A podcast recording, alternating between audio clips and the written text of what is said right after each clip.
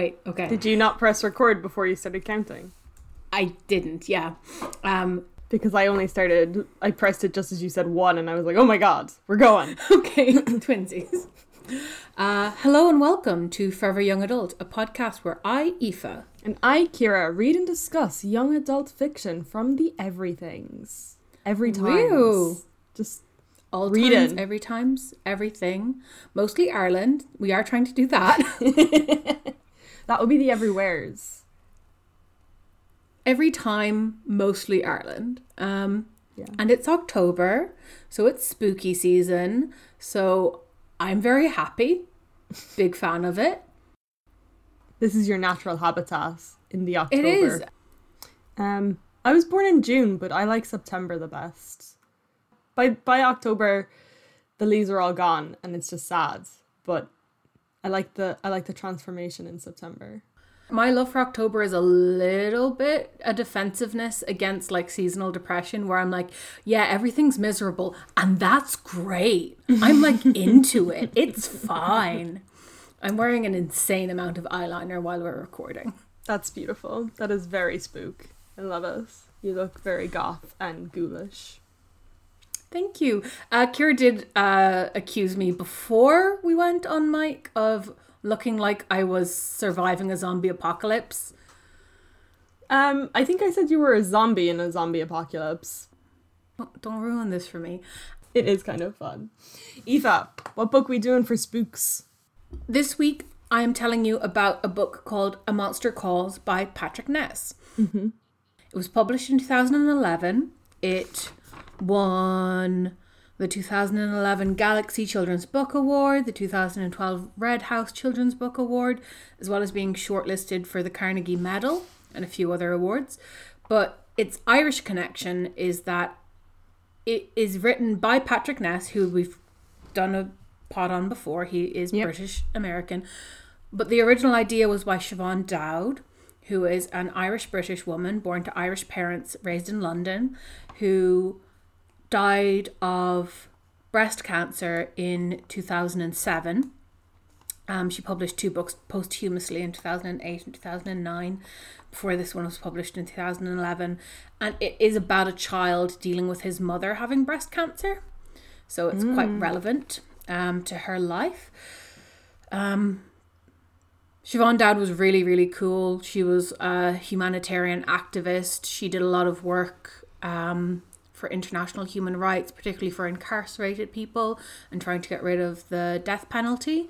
And when she died, she made sure all the future um, proceeds from her book sales would be added to a fund that was to improve the literacy skills and promote creative writing opportunities for young people in prison and in juvenile detention. She also never wore makeup. She never wore makeup, and I wo- I read a really annoying obituary for her in the Guardian where the guy who wrote it mentions that she's like ugly. She's like her un her lack of dedication to her physical appearance like may have confused some people who knew her as like you know a powerful woman doing important things and i'm like Oh my god. no just you i think just you You can be a powerful woman and not participate in the time sink that is making yourself socially pretty, as opposed to just the prettiness that is already on your face. If you look on her like on her Wikipedia page, the picture of her on there is from her wedding. And she is radiant and she is delighted and she is not wearing a speck of makeup because she didn't wear makeup. And I that's love a that. fine thing. Um but yes, I also would be really remiss not to say that it this book has some gorgeous illustrations by Jim Kay. I sent Kira some of them on WhatsApp. They are really beautiful. They are very, very beautiful. very ominous as well. Um, gorgeous, kind of sketchy ink sketches. But like, if you just want to look at some amazing art, if you're on your phone listening to a podcast app anyway, Google "A Monster Calls" illustrations because they are exquisite. They are gorgeous. Jim Kay is a beautiful illustrator. It's very upsetting because he also illustrates the Harry Potter illustration illustrated editions. Didn't know that. Yeah, and they're all so gorgeous, and I'm so conflicted um, Mm-hmm. because the association with J.K. Rowling and my deep distaste for her. Kira's wearing a Hufflepuff shirt as we record. I purchased this many, many years ago. I no longer financially support J.K. Rowling in any way as of a year to 18 months ago. But I do have a lot of Harry Potter merchandise from Yeah. before those times. Um, And yeah, anyone who is listening um, and wants to not only not support J.K. Rowling but actively fuck over her poisonous ideals, there are quite a few good trans charities in the UK you can support. Um, I might link to some of those in the show notes, just one or two. I believe there's a library in Glasgow for and by trans people. Um, They have I a- would- they have a Dublin a Dublin group as well. yeah. Do you know Yeah. what it's called? It's just Trans Library Lab Dublin. Cool. Um, we'll have links to those because trans people, trans stories, trans storytellers, um, and trans knowledge are all very important things. And unfortunately, none of them are relevant to this book. But um, okay. We have a couple of trans books. Um, yeah, what was your knowledge of this book before I decided to read it for the pod? Um, I didn't have a big in-depth knowledge of this book. I know Patrick Ness from his other works, and I know Siobhan Dowd from her other works. Um, and I know that a movie was made of this that had mixed reviews. I know that it's it's it's kind of fantasy realism, like there's magical parts. Um, the descriptions of it always remind me of Neil Gaiman's Coraline, but um, I haven't actually read it, which is part of the premise of the show. Yeah. Um, but yeah, I know grief plays a big part in this, or like pre-grief. Yeah, yeah, it really does. It's the fear of losing and the the sorrow and terror of watching someone die and how many conflicting feelings you can have about that. Um, but yeah, I read this over a long weekend. It was my mom's birthday weekend, and I decided to bring just one book with me, and I started reading it on the train from Dublin.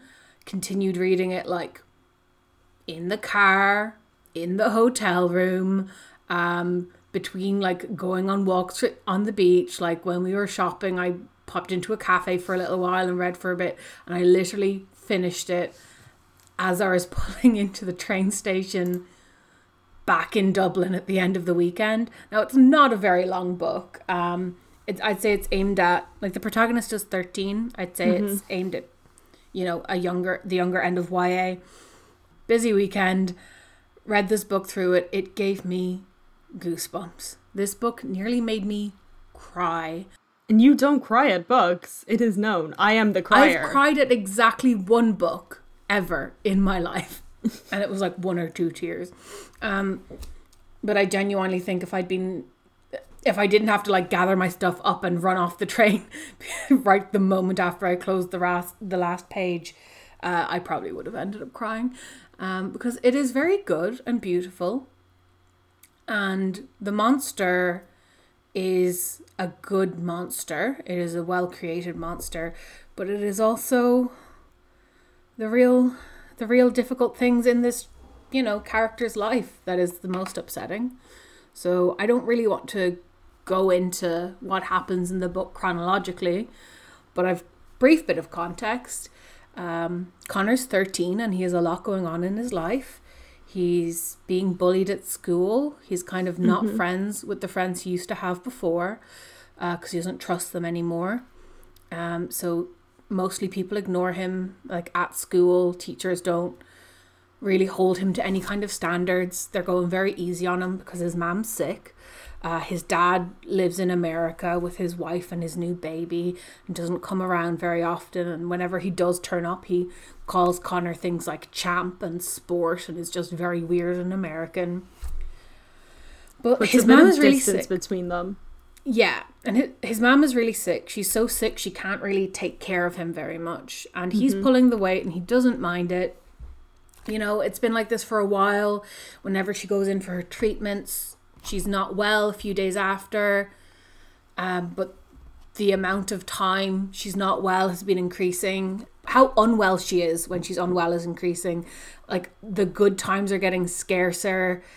It's all th- things are just slowly declining.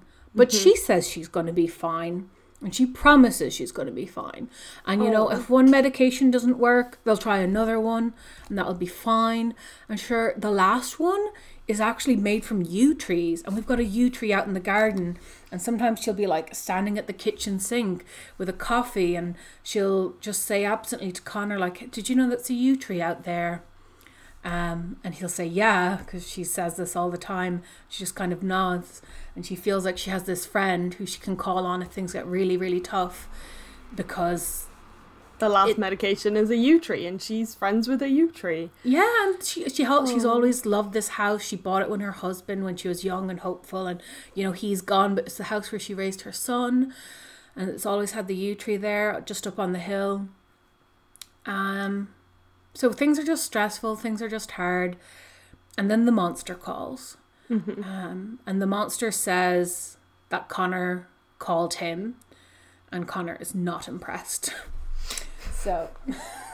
You invited me into your home. I did not. Um, I couldn't be here if you didn't. I did not invite you. Well, we're on vampire rules now, kiddo.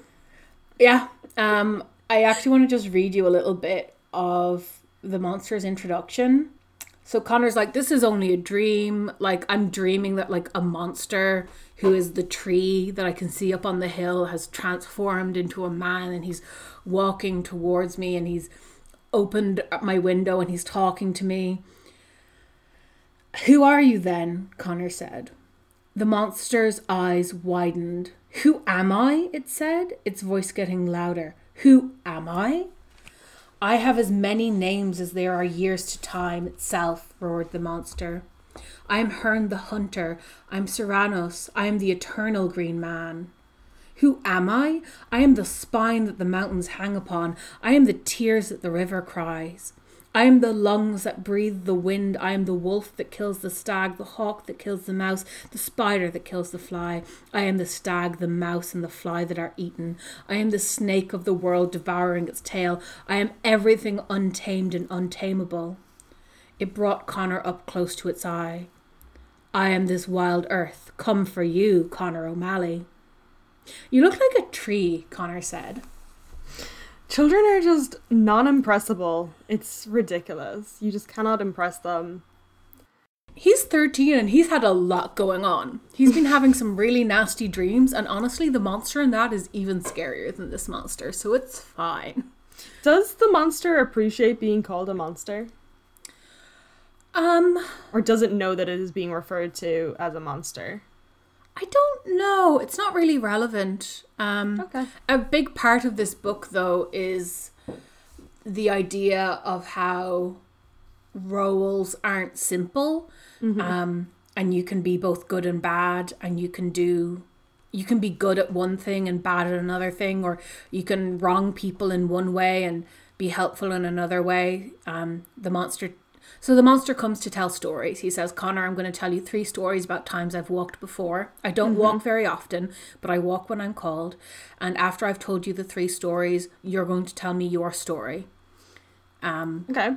So, like, Connor's like, What can you do to help me? And the monster's like, I'm going to tell you about times I've helped other people. And a lot of the stories are like, he'll tell a story where it seems like one guy is the good guy but then the twist is that you know you're just hearing it from this person's point of view. And like while he has done good he's also done evil and the monster's job is actually to punish that person or um you know to free the person who like the quote unquote good guy wanted to punish because actually it wasn't fair um, and Connor gets really frustrated with these because he's like, just tell me a simple story.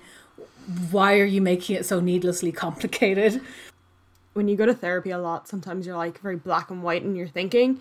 And one of the things that like a therapist might tell you is um, you have to learn to see the colors in between. Um, And so this monster is like, the world is not black and white, it is grey and red and orange and green. And you have to see it in its wholeness in order to fully participate and fully see that humans are humans. And that is our greatest. it's a challenge. The fact that humans is both like our greatest strength and our greatest weakness. It's humanity. I think I've said before that humans are my favorite animals, even though they keep doing terrible things to all my other favorite animals yeah. and also each other. Yeah, it's complicated. Mm. This whole book is monster mandated CBT. It is this monster like coming into this grief stricken child's life and saying like the difficult feelings you're having are okay. Um, the tough things that are happening to you are terrible. And it's okay to be angry and it's okay to be scared. Uh, you don't need to punish yourself for feeling difficult feelings. Because the thing is and this is kind of my low light of this book even though it's a mm-hmm. necessary conceit is that none of the other adults in his life are telling him these things. None of them are. His mom keeps saying she's going to be okay and connor kind of knows it's bullshit but she keeps saying it and she's genuinely believing it every time. She wouldn't say it if she didn't mean it, but and so he falls back into believing her, but she's mostly saying it out of hope, I assume. Yeah, but she does genuinely believe it, and having him believe it helps her believe it. Yeah. And having him to stick around for is helping her stick around. But this does not prepare him for the ultimate grief that he will potentially feel if it is not okay. And also, denying reality is very difficult for children. If they see that you are not doing okay, but you keep saying that everything is okay, they'll be like, okay, so this must mean that something is like wrong elsewhere, or you just need You've to said this isn't the problem. you said this problem. isn't the problem. There must be another problem, kind of. Yeah. Um, children are smart. They know more and they see more than we think that they do and we should treat them with with age appropriateness more information especially when very serious things that are going to affect them are happening. Yeah if a child is in a family that is you know visited by grief that child is also grieving. You cannot keep them safe from the loss. You cannot hide it. Having caregivers trying and failing to keep them safe during a massive upheaval does doesn't help. Might make yeah. it worse. And uh, it just adds to the uncertainty of what everything of how everything is happening. Like if if he has a lot of anxieties that his mom is sick and could die, it's very likely that he has a lot of anxieties about what's going to happen to him if in those situations. Like what's going to happen when it's no longer enough that he pulls more weight than he ought to have to. What's going to happen if his mom does die? Like uncertainties are anxiety giving. Yeah. And he does not for most of the book he just does not confront that possibility. Like at one point his mom is getting sick enough that his granny comes to stay. And he doesn't like his granny very much. She's not like how grannies are meant to be. She's mm-hmm. like a business lady. She says things that don't make sense like 70s the new 40 and she lives alone and she doesn't cook and she doesn't bake and she has this beautiful house that's bigger than Connor's hat and his mam's house. And then eventually his mom gets sicker and his granny says you're going to have to live with me for a while. And she tries to talk to him and be like and you understand you might have to come live with me. And he's like yeah until mom comes out of hospital again. And she's like yeah you're you're going to have to come live with me. And he's refusing to confront it. She doesn't really have the relationship with him to bring it up. Um, and like the his dad and his school teachers are so similar to this as well, where like Connor will just say, "Yeah, but until mom gets better," and all of these adults are just so awkward about. Like, I can't be the person to tell this kid his mother isn't going to get better. I, it's not my job to do that, but no one's doing it. Oh, everyone is negating their responsibilities due to social awkwardness. Yeah. I love it. And to be fair, yeah, maybe his mom should be the one having this conversation. Um, but like, there's no structure anywhere in his life. Like, his teachers are letting him get away with not doing homework um, because he's just, you know, he's, he's in a tough time. Um, they're kind of trying to help him deal with not having friends and being bullied, but at the same time, you know, they're not putting a lot of pressure on him because, well, how could we, knowing your situation? And it's just a whole lot of unhelpful. Do the lack of consequences mean that he ends up like acting out more in order to like get consequences? Well, sort of, because one of the stories the monster tells him is like there was a man who was very invisible and no one paid attention to him, and he called upon me and I helped him get seen, and that's the the implication here is that he fucking destroyed stuff, hurt people, ripped things apart, and you know, um, he would get At least, at least, even if it was negative attention, it was attention. Yeah, whereas what's happening now is like, you know, Connor's being bullied and like, you know, he's staying out in the schoolyard past when, when the bell goes, which everyone should get in trouble for. But like the teachers come out and they see he's having a standoff with this boy who's bullying him and they just kind of just rush him into the classroom and he doesn't hand in his assignments and they don't comment on it. And he wants to get punished. He wants to be hurt. And it is a self harm thing where he just he feels so bad he wants to feel worse um and that kind of brings me to the sidelight which is this kid who bullies him who's called harry um at one point like when a teacher takes him aside and is trying to talk to him about like you know how you're being bullied uh, she says i'm not blind to how harry works you know a bully with charisma and top marks is still a bully. She sighed, annoyed. He'll probably end up prime minister someday. God help us all. So he's mean- like, Yeah, that is that is politics. yeah. So Harry's like, he's a he's a bully, but like, you know, he's a golden boy. He's like good at sports. He's good at class. Like, he's Comes from really a nice personable. family. comes from a really nice family um and he he has such a weird relationship with Connor where we don't know whether he was bullying him back when Connor had a lot of friends. So Connor had like a normal amount of friends and then he had a best friend called Lily and she grew up with Connor. Their mothers were good friends. I think, uh, you know, when Connor's parents' marriage broke down, like Lily's mother and their their family kind of just became extended family. They're essentially like cousins or siblings, really. But Lily was very upset about Connor's mother being sick, so she told some of her friends, um, and then they spread it around the whole school, and now everyone treats Connor weirdly. Um, but Harry pays attention to him now, and we don't really know if that was a thing at all or if it just wasn't as important because Connor had other relationships. But now it's kind of like the only person he isn't invisible to is Harry, and Harry's being really terrible to him. Okay. I was honestly kind of expecting Connor's sexuality to come into this book. Um, it just doesn't come up as a factor, which is fair enough because he's got some stuff happening. Um, Yeah.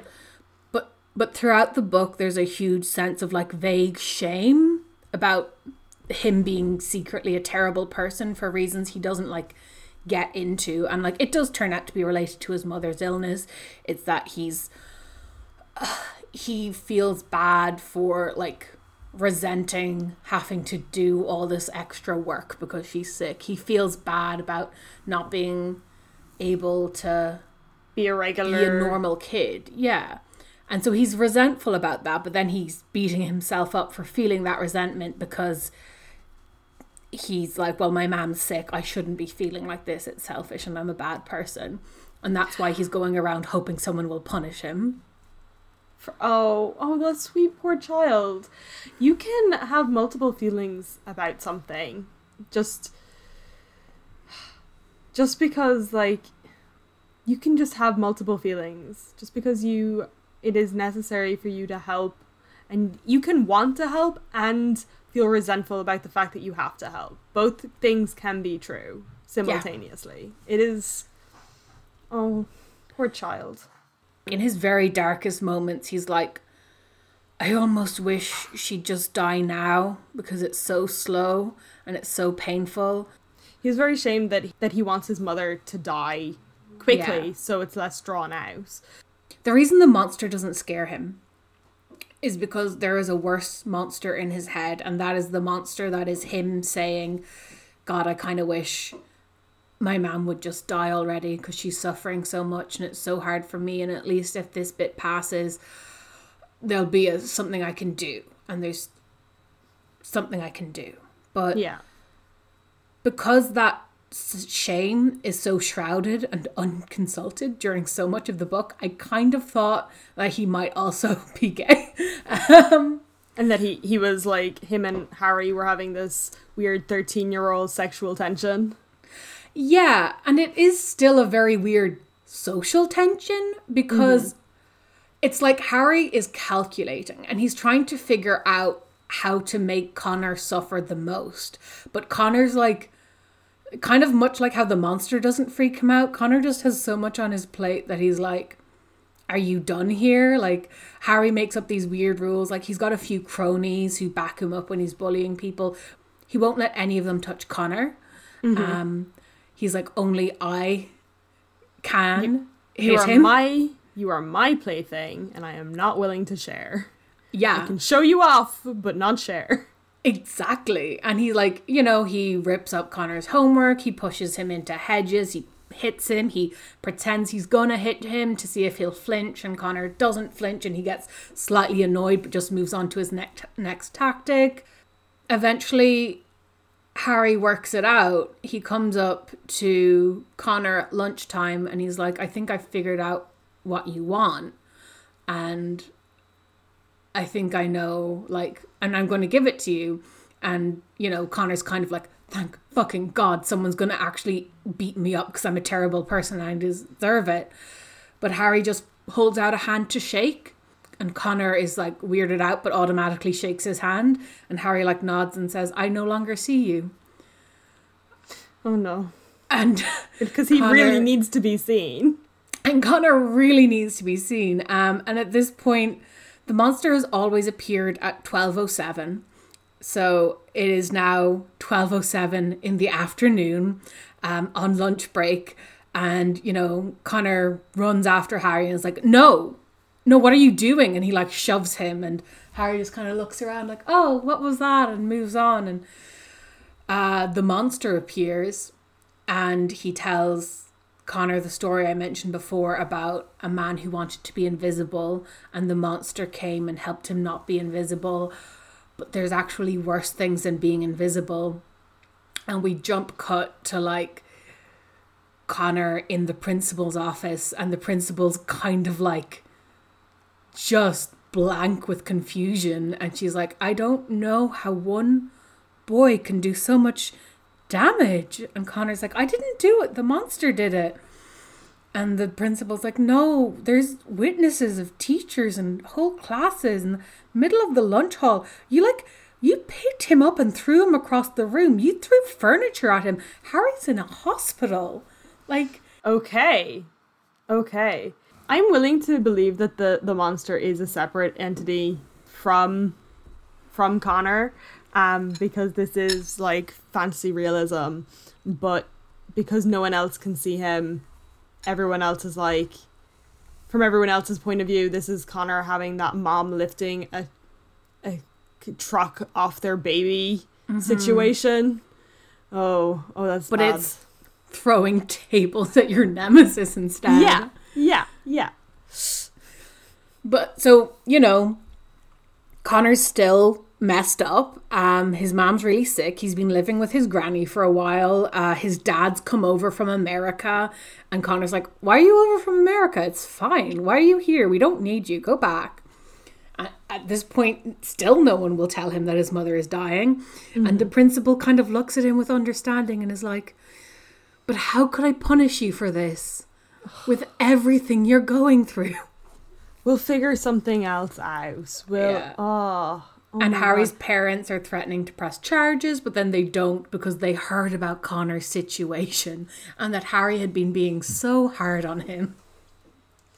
Oh, so like they they're not pressing charges because it will look bad on their family and their son and oh, still there are like I also want to be understanding to Conor's situation, but I'm like children need consequences in order to become grown-ups and in order Yeah. to like view the world as a place that makes sense and in order to feel safe, they must know that like A means B means C.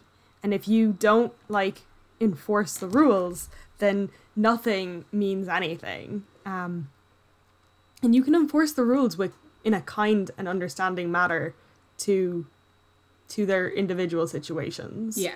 Like, Like- Conor doesn't need necessarily to be sued for beating up a kid, but he does need someone to sit him down and ask him what happened in school today. Uh, do you have any homework? Okay, you should probably do your homework. I'm gonna make dinner, or do you want to help me make dinner? We're gonna have this. No, I know you'd like to have that, but we need to have some vegetables. You're like, he needs that.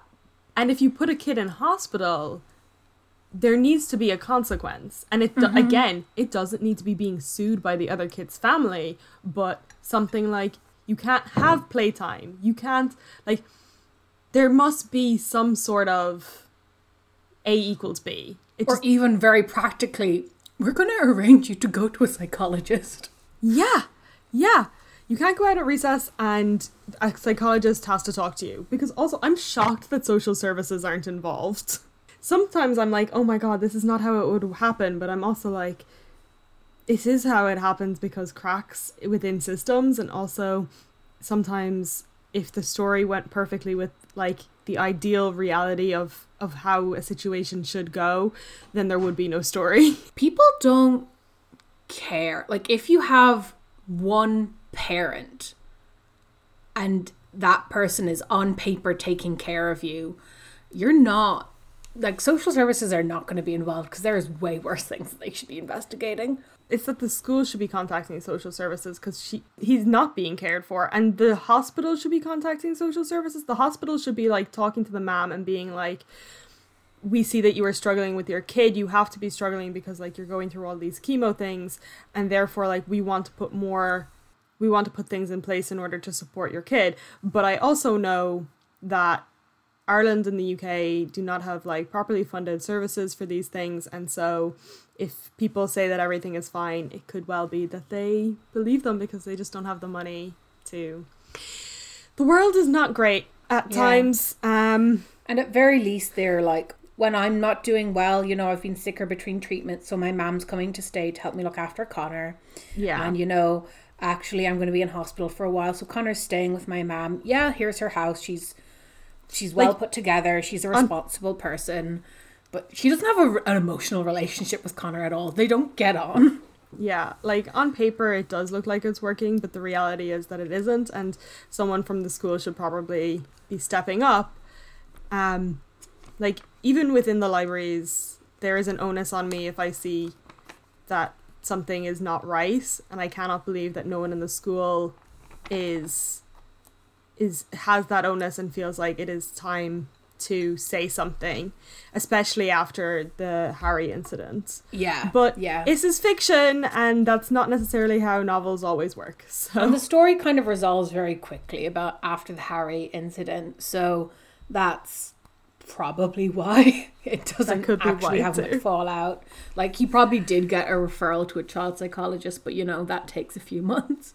yeah, So I'm going to go into my highlight now, which is Cool. based around actually the care Conor in is and isn't getting. Um, and it's that the second story the monster tells is about healing and how the yew is a plant of healing. And it's a story about how, you know, once upon a time a man wanted to use the yew to heal some people. Um, the local pastor wouldn't let him. um, his kids got um, sick and the pastor abandoned his faith and begged this medicine healer to heal his kids and the and the the apothecary the healing man said i can't they're they're too far gone um, and the monster tears apart this man's house the the priest's house because he had used his faith and his position of power in the community to lie to people about his beliefs and about what they should believe. And he made people not go to the apothecary when the apothecary could have helped them. And then, as soon as he had a personal issue that the apothecary could help with, he turned his back on all these beliefs, which he was meant to be holding for himself and for the community. Mm-hmm. And so, you know, the the monster tears his house apart, and Conor is like, hell yeah. Um, like I said, the monster only comes around at twelve oh seven. Uh, Conor comes home from school. The house is empty because it's always empty because his granny is basically never leaving the hospital. Um, and he goes into the fancy, fancy living room, which has like this beautiful old clock that is that his granny talks about bringing onto Antiques Roadshow sometime. And isn't it so beautiful? And she loves this clock. And he forces the hands of it round until it's 1207 because he's just so mm-hmm. sick of like it's chiming and it's bonging and it freezes and the hands fall off and the monster comes and tells this story. And then he's like do you want to help destroy the pastor's house with me? And conor's like yes. And so they're in this monstrous dreamscape and they're tearing down walls and they're you know breaking windows and smashing things. And conor comes to and the monster's mm-hmm. gone and he's in his granny's fancy fancy living room and everything is shattered except for one case of fancy china things. Mm-hmm. At which point he hears the key in the lock and his granny comes in and she's like hey conor how is school? I'm thinking of getting indian for takeaway this evening or something like that. And she freezes standing in place Yeah, her her room has been and all of her very expensive things have been destroyed. like a lifetime of collecting and some of them are heirlooms. Yeah. and it's just a really gorgeous bit where like Conor is frozen and he's like oh god is she going to hit me? Oh god what's going to happen? Oh god am I going to get punished for this? What is going to happen? And he's freaking out and she's just standing there and then eventually she just unfreezes and like strides with great purpose into the room. And he like scrambles away because he thinks she's going to hit him. And instead she like gets the last cabinet that's upright with all these delicate china things into it. And she just thumps it onto the ground pulls it forward makes sure everything in it is completely smashed like kicks it a few times. And then she just screams like furiously like one long angry scream and then she just like deflates and walks out of the room Um okay. that's It my is- highlight for the whole book You have to yeah. She is also grieving. yeah Like she might not be the perfect caregiver for for Conor, but like she is also grieving the future loss of her her own daughter for whom she seems to care a great deal for. Um yeah, I, I'm, I'm with her. I think the reason I like this scene very much is also kind of a theme of the book. Right at the very end, obviously, Conor's mother is so close to death. Um, and he tells the monster his story, and the story is that he is afraid of the bad thoughts that he has about his mom dying. And the monster, like, does CBT and is like, you know, thoughts are just thoughts you can't define yourself by what you think because you're going to contradict yourself a hundred times a day. You mm-hmm. have to face the truth as it exists and you have to deal with it. And you know, when his mother is actually sitting in a bed, kind of the last conversation we see her have with Conor is her saying, like, it's okay to be angry. Mhm. it is okay to be mad and sad and have difficult emotions. Um, if you need to break things, break them good and hard. And if in a few years you feel guilty for being so angry and you feel bad for not being able to say the things that you felt you should have said to me, like, I want you to know that I know all the things you want to say that you can't say. Like, I know, I already know. You don't have to say it if you can't or if you don't want to, or if you're not ready. I know. I love you. It's all right. And it's so good. It's such a like it's the good conversation she needed to have with him six months ago. She did. She needed to have that conversation with him a really long time ago. I'm glad that she did eventually have us. Um, and like you can have like, you don't have to have the this is our final conversation conversation before it's going to be your final conversation. But I feel like you should have a conversation where you're like, things are bad, and I'm hoping that everything's going to be okay, but there is a chance that they won't be, and you might feel these emotions while they are happening. Um, but I'm glad that she did have this conversation. Yeah. There's, it reminds me of a very similar scene from an episode of Grey's Anatomy. But okay, Of course it does. anything that happens in a hospital reminds me of Grey's Anatomy. So mostly, I feel like this does this does achieve your goal of making me more interested in reading it because I have seen it on my shelf, um, on the shelves quite a lot, and it does every so often like pull at me a little, and I've always left it go. I have a I'm like, physical "Oh, copy of maybe it." I do want to read it more. Um, so you've achieved that goal. Yeah. Um, I want to be I want to be in Conor's head more. Um, It's so good. Kira, he's a shitty 13 year old. I love a shitty 13 year old that I don't have to meet in person. A monster who is like the spine that the mountains hang upon comes to visit him. This monster who walks only every few generations is like, I am here to bring healing. And Conor's like, You're not as scary as other monsters. I don't give a shit about you. It's Oh. great. Conor, your brain is broken. Because they haven't given you any mental health supports. I just, I just want to advocate for gr- greater, greater mental health support for children and greater access to service, social services when they are needed.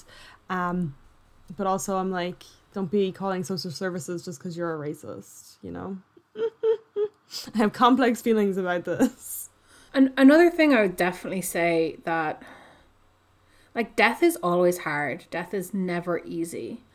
But part of the problem and really you can't expect a 13-year-old to have like a measured response to his mother dying. But, you know, our society is very bad with death. It's Yeah. very bad with children grieving. It's very bad for preparing people for grief.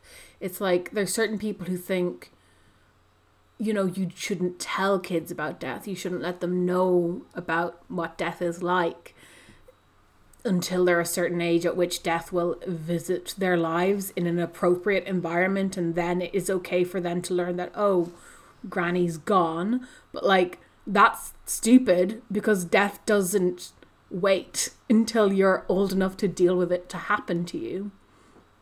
And Um, and also, it doesn't really matter what age you are. If you're not prepared properly, then it can be traumatizing regardless. And honestly, even if you are prepared for it, it can be traumatizing because death is just like that. yeah, it is So, the loss of something and someone important to you, and that is gonna be difficult. But the amount of difficult it will be and your ability to deal with that can be mediated by acknowledging that death is a thing and that it is a possibility because that's what Yeah. people fail to do for Conor throughout this whole book and uh fucks him up. I I have lots of feelings for poor Conor, the poor Yeah. lads. Um, yeah, I think I am interested in reading this book now after listening to this. This is a heavy episode, Aoife. This is a heavy episode. We should we should do a joke at the end, but I don't know any jokes. If you do want a joke, I wrote a little Mhm. song Go on, tell us the song. So it's a it's an original composition of mine. So like I will take your notes, but please be gentle. Mm-hmm. Let's talk about death, baby. Let's talk about you and me succumbing to the crumbling of our mortal bodies. Let's talk about death. I'm not sure that that is an original composition, but I did love it. Just gonna move move past that.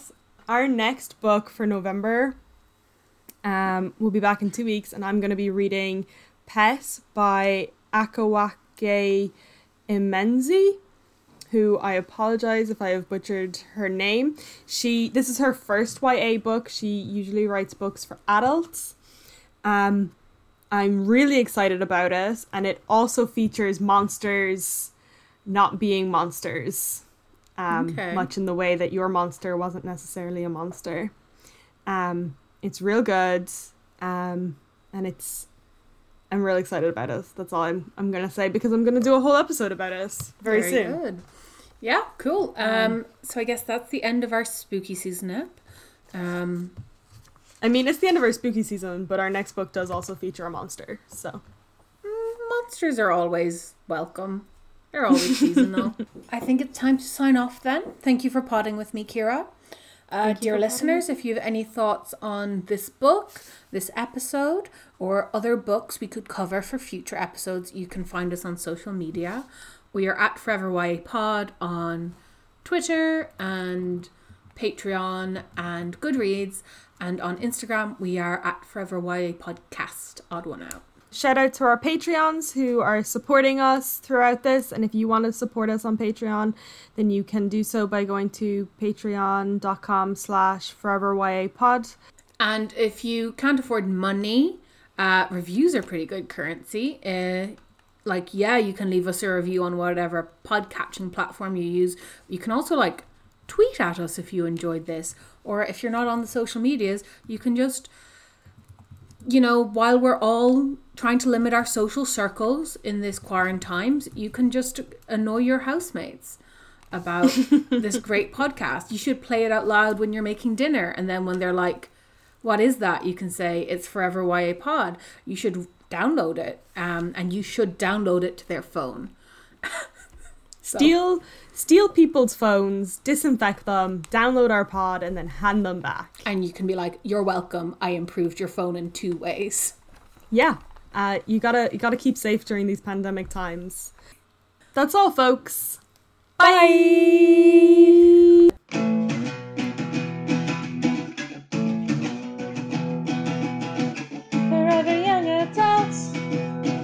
a book podcast where we review books. Hey, the outro music has happened, and you're still here. I think you want to follow us on Twitter Yeah, you can find us there at Forever YA Pod.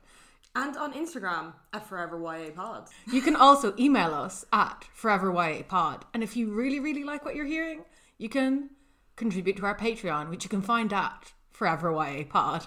Also, don't forget to like and subscribe. Also, if you are listening on iTunes, please leave us a review. We love you. Talk to you in two weeks.